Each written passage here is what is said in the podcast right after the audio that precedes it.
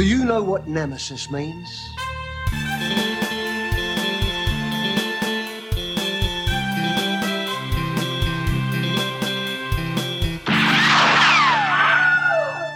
Hello and welcome to Direct, the podcast that takes a direct trajectory through a director's filmography. I'm Eric. I'm Levi. Wes Anderson is a dude. He directs movies. We watched all of them. Levi, what are your thoughts about the old, the old crotchety Wes Anderson? Oh man, I'm you know, I'm dusting off my my jacket, my smoking jacket as we speak, you know, getting ready to put it back into the closet.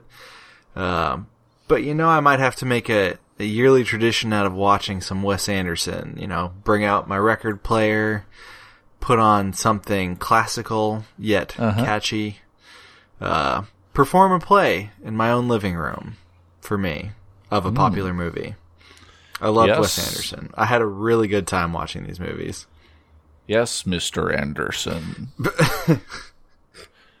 Sorry, I was watching Lord of the Rings, and every time, every time, But that's on screen. Matrix goof. Yes, but he's in both. He would be, and I'm trying to think of his name now as we say this. Uh, We'll just refer to him as the Royal He. Agent Smith would be excellent in a Wes Anderson His movie. I'm- Hugo Weaving, I'm pretty sure. Hugo Weaving, thank you, Yeah. would be excellent for Wes Anderson. I think it's only a matter of time before he appears. Interesting. somewhere. That's interesting. I don't know if he would be or if he wouldn't be. I think he's got. He could do the deadpan. He's got Mm-hmm. a good, serious face. He dresses well in uh, what I would describe as business, uh, semi-formal clothing. Mm-hmm. Uh, and I could see him just as easily. He was in a more Victorian era dress in the Wolfman movie, and it looked decent on him. Victorian? What? What's Victorian? Wes Anderson doesn't have any Victorian movies. I'm not Victorian. What's the word I'm looking for? Uh, what time period am I looking for? Should I say that? I that think kind of twee- tweed think- jacket. Twee Twee pretty much covers it. I think Twee? Twee. What is twee? You've never heard of Twee? We just watched all of Wes Anderson movies, and you haven't heard of Twee? What is define this word for me? Twee. That doesn't. That's not You've a never definition. heard the term Twee. I'm going to define definition for you. Twee is how you say tree if you have a speech impediment. no. Um, and not, uh, I love people with speech impediments. I'm a big fan. Nobody loves people with speech impediments more than I do. Um, you just However. describe twee to me? I am. no, twee is excessively, this is the definition. It's excessively or affectedly quaint, pretty, or sentimental. It's basically Wes Anderson is twee. Okay.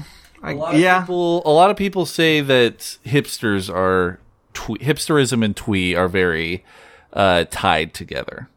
Although I do feel the term hipster is overused today. I think it's about time to retire hipster. I think we, uh, for one, there's a new word out there apparently that is trying to capture it called twee. So this is Twee. a It's, new update. twee is not a new word, my friend. How long has it been around? I have, I feel like I've heard it once and I Hmm. assumed somebody misspelled tween or they were abbreviating tween further down. Twee is, I'm looking at the mentions here, very popular in the early 1800s. That and then does, rose to median popularity around 1860, around the time of the Civil War. the word? This is the, word. words history? Yes, and then it then goes up uh, around 1950, and then peaks around 2007. Well, I'm not a fan of the word. It's early 20th century, representing a t- child's pronunciation of sweet. Although I don't know why it says early 20th century because it has, you know, if you go on Google and you look up a word, it shows you the mentions, Uh huh. and it's got a lot of mentions like right around 1800. That's weird. I can't believe you don't, you've never heard twee before. Ah. I'm, and that's weird for all the podcasts I listen to. You think the McElroys would have used it or something by now, and I I'm sure they have. They probably have, and I just ignored it. I've got doesn't look like anything to me. That's a deep Westworld cut for our listeners. Um, Back to Wes Anderson. Wes Anderson est twee, however. But what were we saying? Oh, yeah. Uh, Hugo Weaving. Hugo Weaving. You think he'd be good? I don't know. Hugo Weaving is very Hugo Weaving.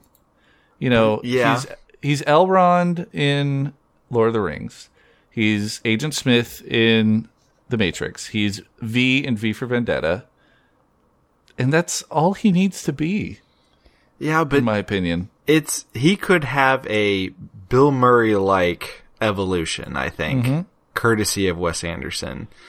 Wow, Bill Murray esque. Well, You think that you think Hugo Weaving's going to be pouring drinks at his own bar in Brooklyn? he could in his own way. I just don't think he's twee enough. I think he's a little too Victorian to use a word that uh, that was used earlier. I I feel know. like he's not quite he's not quite ironic enough.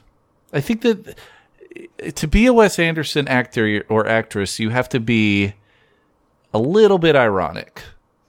It helps. Like you have to have the ironic nose of Adrien Brody. Do you think or you have to have- Swinton is ironic? Oh, she's totally ironic. Tilda Swinton's uh, the, the epitome of irony. I'm not sure we're using the same language to have this conversation right now. Uh, Tilda Swinton's ironic. Jason Schwartzman's uh, he's he's he's a Jason Schwartzman. I'll, I'll I'll get on board with that one. Yes. I think Tilda Swinton, in her capacity in Wes Anderson movies, is ironic. I mean, I've just never seen Hugo Weaving have like a hint of humor to his role, and therefore I'm skeptical. I'll submit to you as someone Mm-hmm. who recently watched Lord of the Rings. Cate Blanchett, also in Lord of the Rings, next to Hugo Weaving, did Mm-hmm. great in Life Aquatic. True, but Cate Blanchett has a bit of irony to her, I believe. She's she's a little more jovial. I think that didn't- Hugo Weaving you- has that in there. He just he's at this point. There were moments where Elrond in Lord of the Rings has a, he smirks just a little bit. Join us for Hugo Weaving cast coming to you from the Bald Move Network, where we just do nothing but talk about Hugo Weaving for hours. Listen, Season one coming soon. Next time somebody's at a Q&A with Wes Anderson, I want you to get on the mic and ask, Hugo Weaving, would you put him in your movies? All right, I'm looking at Hugo. I'm looking at Hugo Weaving's IMDb page, Uh-huh. and oh yeah, I forgot he was Red Skull. Forgot about that. Yeah, he did okay in that. He's got a beard now. I guess his picture's got a beard. If he he's that's he's growing the beard, he's going to Yep. shave it down to a mustache. Mm-hmm. Life of Dogs. He could be. Well, there's a there's also a picture of him of uh, Dogs. dressed up as a matador. So that's a. I think I feel like Wes Anderson should have a matador in one of his movies. I next time he wants a trip to Spain, I think he's making a movie there. He's like the Adam Sandler of Twee. anyway, uh, you know what? I if Amazon wants to fire back at Netflix, you know, and start collecting people, they could do worse than Wes Anderson. oh yeah, I would love to see. I would actually be very interested to see a Wes Anderson TV show. Man, Like- the production budget on a TV show with Wes Anderson behind it. Well, maybe something that would be where he's like an executive producer, very much like Steven Soderbergh did with uh with uh, Red Oaks. You know, Um, it'd be cool to see him do some. You know, there's more and more kids programming. I'd Oh, yes. love to see him do Ooh. a ki- executive produce a kids program. A Wes Anderson PBS show. Oh, yes, yes, yes, yes. Yes, yes, yes. I wish we had money. Who? What other actors? Because we've talked about Wes Anderson's kind of troupe of actors, correct? Mm-hmm. I mean, he's got Owen Wilson. He's got uh, basically now everybody who's in Grand Budapest. So, uh, uh, uh, what's his face? The redhead guy from Fight Club. Um, Redhead guy from Fight Club? Yes, Edward Norton. Oh, Edward. He's not redhead. Oh, he's a ginger. Th- Okay, this is. I'm gonna. So, all right. So we're talking. We want. You want. What are some actors that need to join Yes. up with Wes Anderson? You don't think? Wait a second. You don't think Edward Norton's a ginger? I don't think he is. I think that's really a crazy statement you just made. Is Edward Norton a ginger? I'm, I'm typing it in. Edward Norton. I'm pulling up his bio on IMDb. You can Google it. Is he is he actually a ginger? I think he is. I bet you if he grew a big old bushy beard, it would be bright red. Oh, it's not on his. There's nowhere on here that's physical facts about Ed Norton. in the overview. Oh my god. This this Darjeeling Limited went off the rails long ago, I think. What about Kevin Spacey? Kevin Spacey would be great. I'm thinking Edward Nor or I'm thinking I'm thinking um William H. Macy would be great, I think. I'm surprised he hasn't appeared. I yet. know. I know. William H. Macy, also Steve Buscemi Yes. could be awesome in a Wes Anderson movie. Um just because I love him so much, John Goodman. I just want to give John Goodman a great big hug and a kiss on the lips. And that has and that inspires you to put him in a Wes Anderson film. Yes. I mean, I was, well, I was just watching um, Roseanne, actually. I was watching a rerun of Roseanne right before we recorded this, so. What about Neil Patrick Harris? Mm, put it on the pizza. That's a lot. I don't even know what that means anymore. How about the Olsen twins? That would be, that would be ironic. What about that one that's actually still acting, not one of the twins? Oh, yeah, Elizabeth Olsen. Avengers. Elizabeth Olsen? Yeah, The younger Olsen. I've, Elizabeth Olsen, I feel like, would be primed for a Wes Anderson um, occurrence. why is it? Why did Natalie Portman only show up in a short? How has she not shown up in a longer Wes Anderson film? I feel like Natalie Portman might be difficult to work with. This is just an inkling I have. you think that after Wes Anderson's filmed a short with her, he's like, nope. Well, it's so interesting, right? Because um Natalie Portman, I have no ba- basis for this at all, but it seems like she does movie roles and then she never works with those directors or actors ever again. I mean, think about her role with our f- good friend Hugo Weaving. It'd be for Vendetta. Uh, that's what? I do, but that's not like that. It's not like that movie had a sequel. Yes, but she never worked with the Wachowskis again. How many people are working with the Ch- Wachowskis anymore? Hugo Weaving! Hugo Weaving.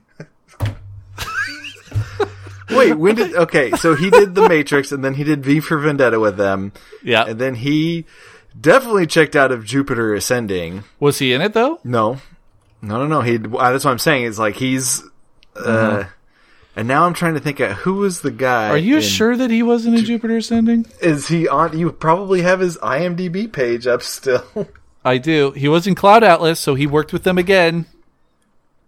He Channing was in Cloud Tatum. Axis. He'd made a try for a Coen Brothers film. What about a Wes Anderson movie? He was also he'd also remember made the try in Tarantino's Hateful Eight, and I felt like he was the worst part of Hateful Eight.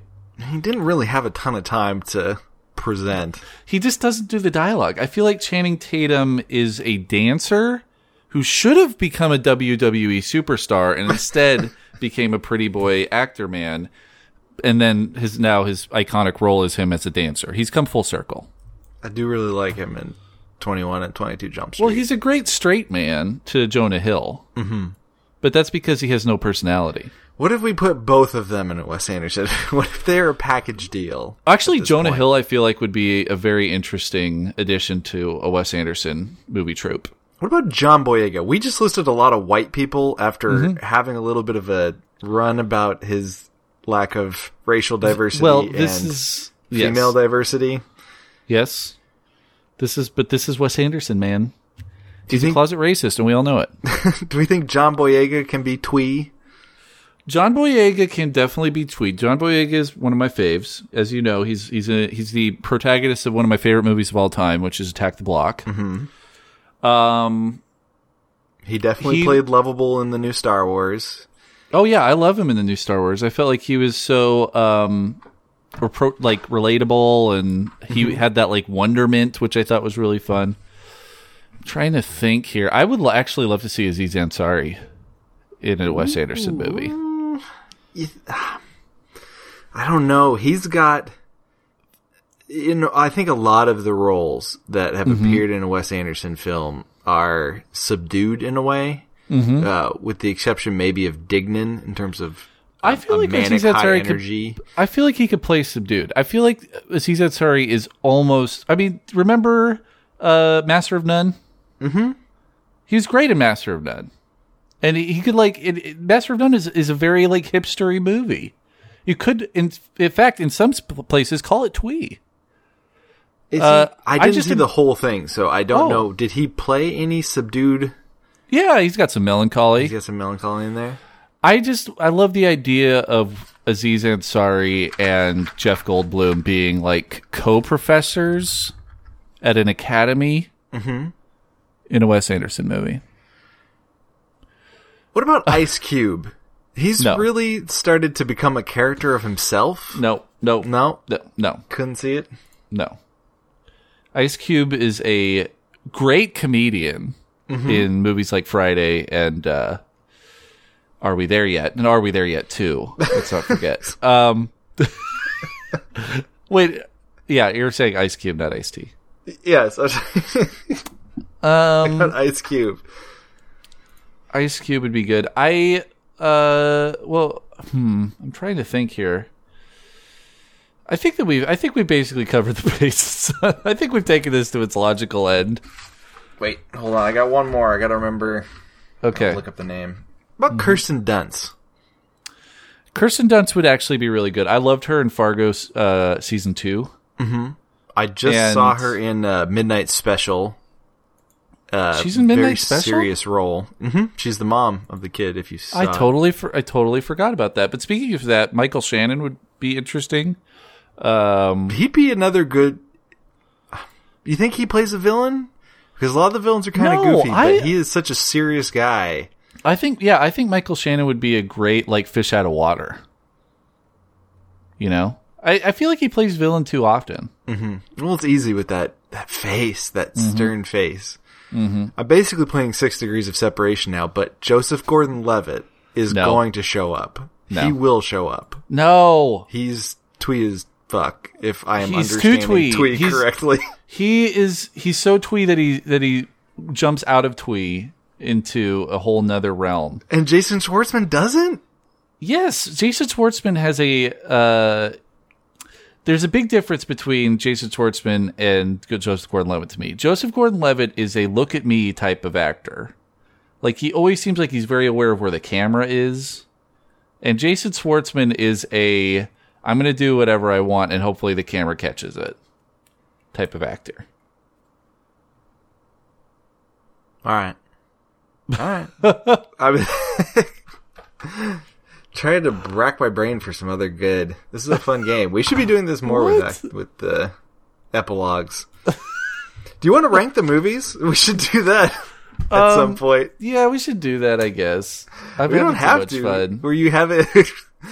I was wondering, are we are we stalling? Did you decide not to? You couldn't rank them. You're still trying to decide. Oh no, I have it all ranked. It was actually really easy. This was one of the easiest ones to rank.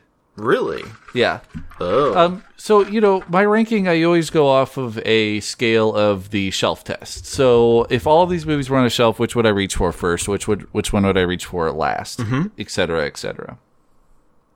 So if all these movies are on the shelf, I'll go first. Uh, the last movie I would grab, I'll go last to first here. Last movie I would grab would be Moonrise Kingdom, and that's just my own personal thing. I know I got some hate on the forums, but I expected it. It's has I have no, nothing against people who like that movie. It's one of the great things about art is that we could disagree about it, but Moonrise Kingdom would be the last one I would pick up. Then would be Bottle Rocket. Mm-hmm. Uh, then would be Darjeeling Limited. Then would be Rushmore. Then would be Fantastic Mr. Fox, which means my top three are the Royal Tenenbaums, the Grand Budapest Hotel, and my number one is Life Aquatic with Steve Zissou. ooh, Life Aquatic survived. Yeah, it did. I just love that movie so much. It gives me so much joy because it's such an adventure movie. And Bill Murray's so great in it. Like, he's my f- favorite portrayal of this confident buffoon archetype in all of uh, Wes Anderson dumb. So I gotta go with, I just gotta go with Zissou at the top. I think in some ways that the confident that which confident buffoon you prefer really uh, weights the movies. I think Well- you really pull them off the shelf based on who do you Yeah. want to watch goof around. in a lot Yeah, of well. Abs- I, I feel like that's really, really true. I think that um, you know, Fantastic Mr. Fox is in my top four. It, you know, comes in at number four because I feel like that movie is the most Wes Anderson mo- Wes Anderson-y movie of Wes Anderson. I feel like if you want to distill a movie down to its most basic parts and say this is a Wes Anderson film, it's Fantastic Mr. Fox. Mm-hmm. Although the Fantastic Mr. Fox has some outliers, like it has a villain, which most of his movies don't really have like a overarching villain. Um, but as far as that representation of the confident buffoon and the ragtag team uh, ensemble that uh, get together to follow him to uh, possibly their doom, reluctant followers, uh, I feel like it's a really good representation of that. Um, and I want like that's a crazy thing, man. When I went into this, I thought Rushmore was my favorite Wes Anderson movie. It came out at number five after this rewatch. Yeah, it was. Uh, I think you and I kind of agreed on the bottom set. Um, I did Bottle Rocket as the. I just never got over that movie. I even compared to. I know that Moonrise Kingdom came in a lot higher on this second viewing. I think if I Yep. put this list ahead in advance, that I probably would have put that. I would have guessed that was going to be under Bottle Rocket. Yep. Um, so I have Bottle Rocket. Then I actually put Darjeeling Limited in, and then Moonrise Kingdom. So Mm. okay. I, Moonrise Kingdom managed to overcome. Darjeeling Limited just felt so overdone it's a head scratcher, man. after watching them in chronological order. I think if you don't Yeah. watch them in order, it's not quite as rough, but the Mm-hmm. the themes have just been they haven't they didn't really try anything. It didn't feel like anything new. Um, Roman Coppola, baby. point. It's the Roman Coppola bitter pill. You either love him or you hate him. I think Um, the so Roman Coppola. then at five, I had Royal Tenenbaums. Uh-huh. uh, for Rushmore, and then my top three: Life Aquatic, Grand Budapest, and Fantastic Mr. Fox was my number one. That's interesting. Why Royal Tenenbaum so low? You know, it's. I think it's really the battle between Royal Tenenbaums and Rushmore. I think they end up being really close thematically in terms of the- trajectory of the themes. They felt really similar. Uh, Rushmore, I think I would attribute it coming in higher to uh, to Jason Schwartzman and and Max. I think Max was a fascinating character. Uh, he was somebody I could root for. I think there were a lot of good goofs based around his being in school, being a kid, uh, watching him talk to the principal in, or attempt to in an adult fashion. I found super funny. Uh, I think the relationship with the teacher was really interesting and it got serious in a really, Yeah. a really intentional way that I enjoyed uh, when she kind of calls him on it, on his infatuation. And the Royal Tenenbaums was good, but it was a bit darker. The family was a little less uh, charismatic, um, and it had kind of the upswing at the end, but. I think it was honestly just it came down to a personality thing, and I think Max was more interesting than Royal. The upswing, my, my friend, the dog dies. You hate that. I do hate when dog. I forgot about the dog dying. Yeah, the dog dies. Spoiler alert. Um, that's really interesting because I feel like Royal Tenenbaums is a very and you had Fantastic Mr. Fox at number one. Yeah, Wow. I think, and that's the shelf test. I'll reach for that Hmm. anytime. I think that was a great story. I think it took because they spoke so much, so openly to Wes Anderson's themes. I think it works the best. I think it is the most Yeah. Wes Anderson film, and I think he's very open in how he talks about his work through the work. Uh, with Mr. Uh, and we keep coming back to the quote where Mr. Fox talks about why he, he has to be liked. He has to be mildly Yeah. intimidating. Um, and there was just something about that, that, that opening that I really enjoyed on top of the, the different medium, you know, I really, I enjoy movies like that. I really love Kubo and the Two Strings and I wonder if it had not been in the, uh, the medium that it had, if it would have been as good. Yeah, it'll be interesting. Um, I I just think that's that's kind of because I I thought Royal Tenenbaums for me is like Royal Tenenbaums, Zissou, and Grand Budapest are like boom, boom, boom, like that. They're interchangeable almost at the top three for me. But Yeah. I think it's interesting your assessment of Tenenbaums. Um, I, we did get one on the uh, forum. Um, Davey Mack posted his uh, his in order, and they are very similar to mine. Very, very similar. His top three are the same as my top three, except they're in different order. Uh, actually, this is creepy. so his bottom three are Bottle Rocket, Moonrise Kingdom, Darjeeling Limited. Mine are Moonrise Kingdom, Bottle Rocket, Darjeeling Limited. Yeah. Um, his next two are Fantastic Mr. Fox and Rushmore. My next two are Rushmore and Fantastic Mr. Fox. And then his top three are Life Aquatic, Grand Budapest, and Royal Tenenbaums at the top. Mine are Royal Tenenbaums, Grand Budapest, and Steve Zissou at the top. So that's it's a little creepy. It's a little creepy, Davey. But I guess there's a reason why he listens to this podcast. Yeah, and he makes a good point that all they're all solid movies. Uh, we pick, Yeah. we are doing another director who doesn't really have Yeah. a bad work in his repertoire. I would say, aside from Edgar Wright, um, just because I love Edgar Wright's films, and I would pretty much grab any of them before I grabbed uh, Wes Anderson, just because I like, I, you know, just like him. I like his movies a lot. yeah, Uh, aside from Edgar Wright, I feel like uh, Anderson is a more consistent director in terms of quality than any other one we've covered. Yeah. I mean, everybody's got the stinker, right? Everybody's got the Alien 3 or the Death Proof or the Blade 2 slash Mimic. You know, we, Wes Anderson doesn't really have that huge clunker. Mm-hmm. And, you know, even with my uh, apparent hatred for Moonrise Kingdom, which Uh-huh. is not necessarily true, I would I would still watch it over, definitely over uh, Blade 2 I thought you were gonna say Alien Three. or Alien Three. Any of those movies. No, uh, I mean it's it. The quality is so strong with Wes Anderson that um, saying that y- you have a least favorite of his films almost discredits him. It almost discredits your statement because it's like, yeah, you have to put these in order because of an arbitrary metric that we've assigned to this podcast, but the quality is pretty consistent across the board. So yeah, so next we have what is it? Isle of Dogs. Isle of Dogs. It's got at least Edward Norton because he pops his head into the, the little fundraiser video.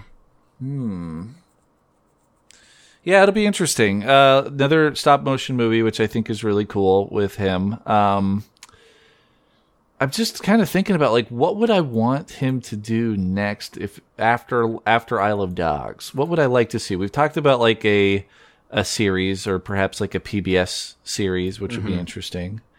Um, I think, and that's it's the idea that he could do a kids show because I've been Yeah. watching Lemony Snicket and it's it's a dramatic work. It it is not upbeat, um, despite being full of jokes. It's really got some some bummers in it, and but it teaches a lot of good lessons for kids. And I think Wes Anderson has, with the themes that he addresses, he could easily delve into uh, stories for kids, similar to Fantastic Mr. Fox. Yeah. And Yeah. I, I would love to see what he comes up with whole cloth and not just adaptation from Roald Dahl.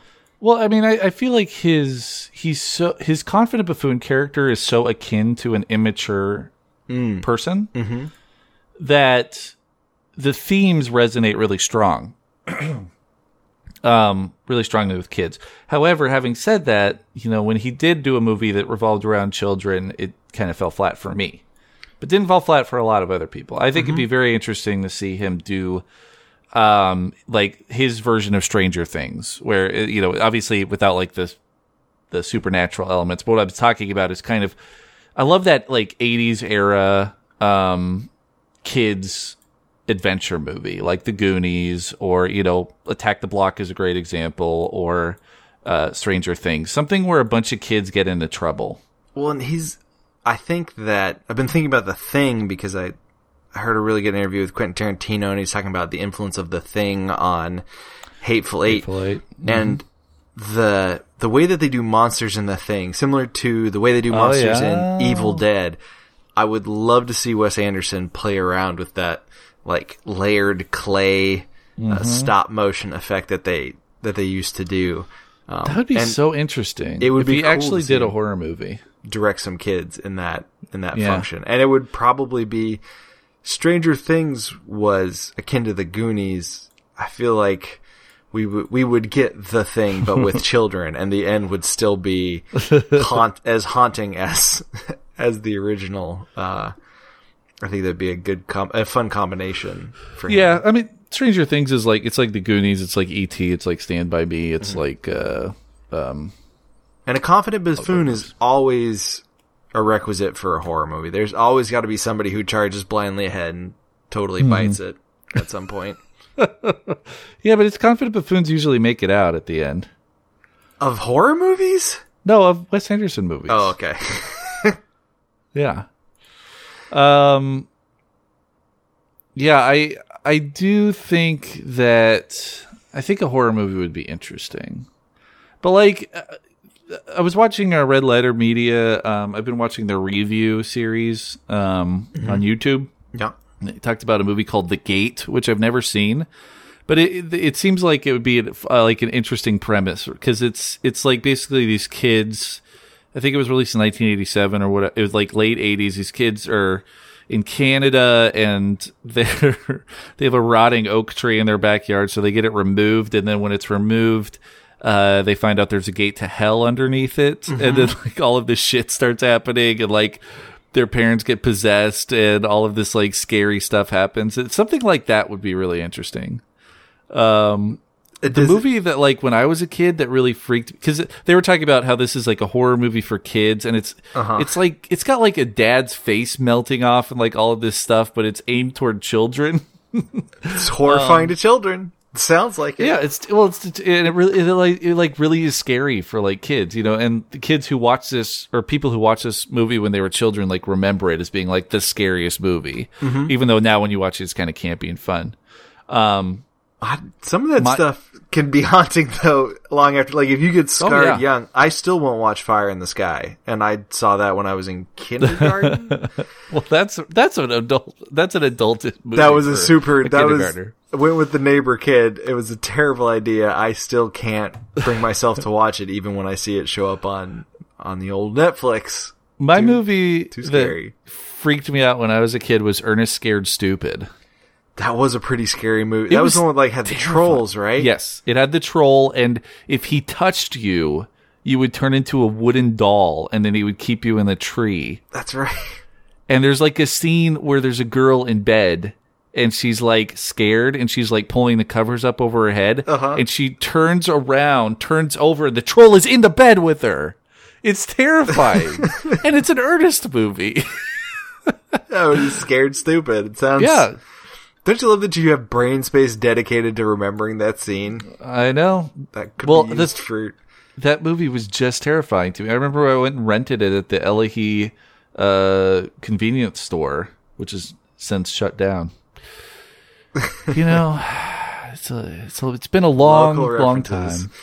Um, but yeah, I think it'd be cool if like Wes Anderson did like a spooky kids movie. Mm-hmm. I think that'd be kind of fun with stop motion Yeah. or or a kids adventure movie. Um, yeah, be interesting. Maybe when he's like really old, he can do the inevitable uh, movie remake of Seinfeld. Wouldn't. Okay. Yeah. Hugo Weaving in a child's horror movie with Wes Anderson, where Okay, Hugo now- Weaving is yeah. supposed to be horrifying. yep, you sold to me. You There sold you me. go. Um, Nailed Davey Mack uh, has some others has some other nice rankings here. He says random favorites: favorite uniforms, Life Aquatic with Steve Zissou. Can't I like those that. uniforms a lot. I also love the Grand Budapest ones, the purple pants with the red stripe down the side. That is a classy look. Uh, favorite soundtrack, Life Aquatic. That is that's easily uh, easily agreeable. Yeah, those Portuguese covers uh, by Seu Jorge. I I would love to get that soundtrack. Mm-hmm. Just of his work. And then uh, favorite minor character tie between the Bond company stooge and Klaus in the Life Aquatic. So interesting that all of his fa- other favorites are Life Aquatic, and yet Life Aquatic ranks third uh, on his list. You trying to convince him to come over to come in and edit that? perhaps, perhaps. I like that he does. He actually pairs Life Aquatic with Rushmore and Fantastic Mm-hmm. Mr. Fox. Those are interchangeable to him. Oh yeah, yeah. There's like a there's like the middle three, and the Yeah. top two are Royal Tenenbaums and Grand Budapest. Uh, yeah, I think that's interesting. I think that Rushmore, to me, quality wise, drops below Fantastic Mr. Fox and Life Aquatic. But I Mm-hmm. honestly, Fantastic Mr. Fox is ranked number four for me. I toyed with the idea of putting it at number one or number two, but I just Grand Budapest is just so good, man. It is just so impeccably crafted Yeah. that you, you got to tip your hat to that film. it really was the the culmination. That's why I think a little bit Yeah. some of the what's influencing our rankings is the character. I think that for you, Zissou was such a powerful character. For me, I Yeah. think Mr. Fox was a fascinating characterization. Um, Yep. And th- but then Gustav is next, and then I have Zissou after Gustav. Um, Right. well, and I love Gene Hackman in uh, Royal Tenenbaums. I mean, and I just love. I mean, I go back to that. It's. I think it's his most powerful scene is the suicide attempt, um, with the Elliott Smith song playing over it. It's like, jeez, that's a heavy scene, man. Yeah. That's all of, there are so many I was going through kind Mm-hmm. of the the elements of Wes Anderson and things like the suicide scene Yeah. where he does the overhead shot. He does so much between overhead shots, the way he center shots, he does the single shots where they're just following where Edward Norton goes down the row of tents um, the use of windows was something that I hadn't caught until really today. I was watching a video that kind of compiled them all. Um, the first shot we see from from Anderson in Bottle Rocket is uh, Luke Wilson looking out a window, and I think the view of Susie in Moonrise Kingdom looking Yeah. out the window with her binoculars Yeah. was a real powerful moment. And then the windows in the Grand Budapest are very important in how, you know, I think he begins to symbolize people's Yeah. views of the world and he uses them in all of the movies. There's, and people escape out them, they look Well, out and- them, they shout at each other. Gene Hackman shouting at Owen Wilson, it's- I know you asshole. And speaking of, uh, oh yeah, and I remember like Bottle Rocket? I mean, the first scene is, yeah, him escaping out the window, and then out the window. And then there's also like the windows, right? Like in in uh, Darjeeling Limited, where Adrien Brody's character wears these prescription glasses that alter his vision. Um, yeah, mm-hmm. yeah, yeah. Exactly. And you get the portholes of the Belafonte with those dipshit dolphins outside. I love it at the, end cameras. where where they're in the submarine and uh, and Jeff Goldblum sees one of his turtles. Okay, because that warms my heart. Yeah. Deal with it, man. Uh, let- let's go over some uh, Wes Andersonisms. So, of course, we've talked exhaustively about the Yeah. confident buffoon, so we don't need to talk about that anymore. Um, Mm-hmm. Turkish baths. You got Turkish baths in the Belafonte the and baths. Turkish baths in the Grand Budapest Hotel. and almost have to be roped into Yeah. the story. Like Yes. you, he really has to point Totally. them out. There's no way that you're just Yeah. having those in the background. We've got to get a grand tour of the Uh-huh. architecture, whether it's the boat or the hotel. Well, don't forget, and it's gotta point 'em out. uh, Steve Zissou is in the Turkish bath when the pirates attack. Yeah, but then also Oh, in Grand right. Budapest, like it's really shoehorned in there. It's like one scene where Jude Law, like you know, Mm-hmm. looks up and says, Yeah, we don't Right. even see them Right. in the past at any point. It's just that one moment where oh, they're not as good as they used to. But we don't even "Yeah." So Turkish baths also go karts. We get go karts in Rushmore and Royal Tenenbaums. Mm-hmm. And the Royal Tenenbaums was a deep cut apparently for Oh yeah, the French Connection with our man Gene Hackman. Yep. So that Uh, was pretty we've cool. Talked, uh, we've talked about it a lot, but smoking is huge. It's huge in uh, Wes Anderson's movies. yeah, makes people. I mean, even so I love how man. even in uh, even in Moonrise Kingdom, the child smokes a s- a pipe. You know, Yeah, that's right. He has his. no, he he, He doesn't straight ever light it, right? He just man. chews on it. Yes, He's probably just got like senor. field grass. Um, crammed in there. what are some other Wes Andersonisms? You know, we've got uh the slow motion. Mm-hmm. Yep. The slow motion walk that can be it could be Oh, very yeah. rock and roll. Like when Max comes out after putting the bees in Bill Murray's room in the hotel. and I don't remember Oh, what the song is. All I remember is him op- the door opening out and him just strutting And then he in turns slow around in the elevator. Um, there's the we see the wedding, elevator door slowly close. Yep. right? Um, the wedding, the following Mm-hmm. the wedding in Moonrise Kingdom, they walk out of there with their little gang Yep. of. There's the uh, funeral in uh, Grand Budapest. Um, hmm Uh, Life Aquatic. I think the most beautiful of the slow motion is him walking with Klaus's Yeah. nephew on his shoulders at the end. It's such a nice symbolic moment about Yeah, and the adventure. It's a great thing too because these are deliberate slow motion. Like they were shot, you could tell that they were shot at high speed. Um, so they're deliberate choices Mm-hmm. of slow motion. You know, Tarantino likes to do like the slow motion after the fact, and he does like the. I know it's a tribute to Hong Kong cinema, but uh, that jittery slow Mm-hmm. motion, which is what happens when you shoot something at normal speed and then slow it down, it gets like jumpy.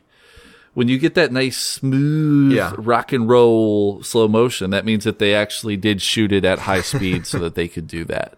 So I, I do like it because it just speaks to how deliberate Wes Anderson is as a director. And I think that's one of the things that really makes him stand out is not only his style, but also the fact that you feel like you're getting you're going to get a quality product. It's like getting a handmade leather saddle.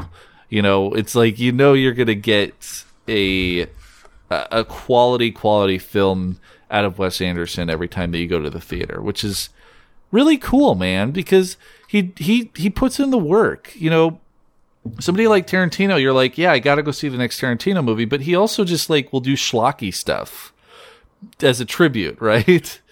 Um, Yeah. Or, uh, you know, I've been listening to, Uh-huh. I listened to an interview with Gareth Edwards for Rogue One.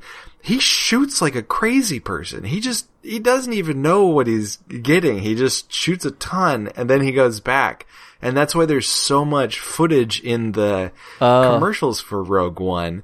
Because when the, the marketing Uh-huh. guys got footage, he wasn't even remotely Uh-huh. near ready with the film. So they were just grabbing what looked cool. And he would just randomly film cool stuff because the moment was there. But it, it's not intentional, which is Yeah. fine. That's his move and people are willing to give him a ton of money. And he did a great job with Rogue One. But I don't imagine that Wes Anderson has a lot of scenes outside of what we see on the yeah, screen. I yeah, I think so. I think he, he I would love to see his storyboards. Um, how close they are to reality. I bet they're pretty, even down to the. I would yeah, like the architecture, the that kind of somebody described Oh, it as yeah, a totally. dollhouse style, and it really the the later on we go, the you know from Zissou on, and even Tenenbaums felt a little like kind of the first emergence of the the uh, pa- the the sort of spread of the house in that it's it. Yeah. feels very continuous. And toward- then- yeah, we get see that in his Moonrise movies. Kingdom. Uh, to the Belafonte. and Fantastic Mr. Fox, Yeah. the the whole environment is in one long Mm-hmm. line because like when they dig and we just Mm-hmm. watch them go past the farms and the fields and to the tree like there are just there are no boundaries to Yeah, I how think far he the shot can he go. loves to have that like single place that has a bunch of different interesting rooms in it. And we see that in Royal Tenenbaums. Mm-hmm. I think that we get like a hint of that in the idea of having a academy with a aquarium, with the pipe dream aquarium of Max Yeah. and Rushmore. Um, but you're right. Uh, we we see that in we see that in uh, Royal Tenenbaums. We see it in Life Aquatic with the Turkish baths in the Belafonte. We see it um, in Fantastic Mr. Fox. Certainly, we see it in Moonrise Kingdom with the kind of that sprawling house, and we see it in um, in Grand Budapest, obviously as well. Uh, so that's kind of the thing of like this room, this house with many rooms, and each room has its own little purpose. And I would love to see him. Yeah, like maybe that spooky kids movie could be a haunted house story. you know, I'd love to see his version of an uh, Yeah. of, a, of a conservatory and a library and all of this stuff in a mansion. And he could just use Yeah. Guillermo del Toro's house, which I've heard is spooky and has a conservatory Uh-huh. with a statue of H.P. Lovecraft. There you go. Uh, there you go. Team up. All right. Well, anything else to say about Wes Wes Anderson? Ah, What? I would love to mace him. Uh, This is from the Darjeeling Limited. I love you, but I'm gonna mace you in the face. It's probably my favorite. I was quote. like, wow, man, this really escalated. Uh, oh, also a Futura font. He uses it all the time. Loves it. Uh, so if you want to use, if you want to make something and make it look like Wes Anderson, just throw some Futura font on it. Yep. I, I, watched that up- X. Sorry. I watched that X Men video. Oh, the, yeah? like, spoof of Wes. I really thought it was going to be better, and I think part of it's because don't spoof Wes Anderson unless you can really. Yeah. You've got to be as strict as he is because it looked sloppy. It looked like high schoolers did it. Yeah. Well, that's the thing. It's like, oh, we'll just put uh, Simon and Garfunkel underneath, throw some Futura font on it, and it'll be Wes Anderson. Nope. No, your X Men costumes need to be impeccable if you're going to riff on him. So I did pick up this book. Um, it's called the Wes Anderson Collection. I got it on Oh, nice. uh, Amazon. I think it was only like 23 bucks for the hardcover, and it's a it's a hefty book. It's definitely like a coffee table style book. Um, the MSRP is forty dollars, so right now you can get it for about half off on Amazon. The shitty thing about it, it does end at Moonri- Moonrise Kingdom, which might be why it is uh, so Half cheap. off. Um, but it does have a lot of great interviews, photos, and everything. So if you want to delve more into Wes Anderson, I recommend picking up the Wes Anderson collection book. It is a really nice book. I like it a lot. Um, all right. Well, let's talk about our next director a little bit here, my friend. First, Simon Pegg would be great in a Wes Anderson film. Ooh. Was Frances McDormand? She was in. Yeah, she was in Moonrise Kingdom. Mm-hmm. Basically, anybody who's in what uh, who's in Coen Brothers movies, I feel like can translate directly. Jump right over. yeah. Um. Definitely want to see Javier Bardem. um. So so our next director. So we're uh we're going to be doing uh, Christopher Nolan.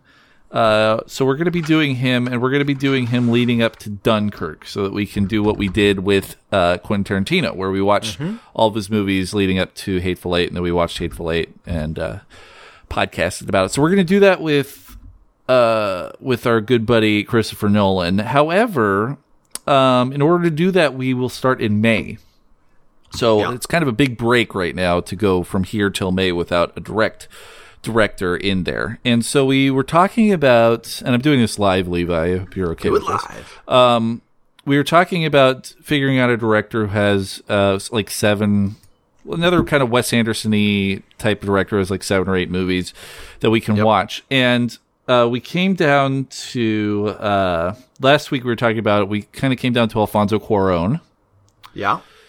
Um, but then I'd also like to throw in Paul Thomas Anderson. The reason why this is uh, pertinent, actually, and especially pertinent to our audience, is that Paul Thomas Anderson finished in second place behind um, David Fincher in our in our listener poll, and Alfonso Cuarón finished in second place behind Guillermo del Toro in our listener poll. So they're two second place finishers. So that's what I'm thinking is we put this up to the listeners and we have them choose between Alfonso Cuarón and Paul Thomas Anderson. What do you think about long- that? Yeah. When do we? So if it's May, Mm-hmm. when do we need to start with the next one? Are we Uh, do? well, uh, I think we could take about a month off and then we'll be back. And Okay. then we'll be fine.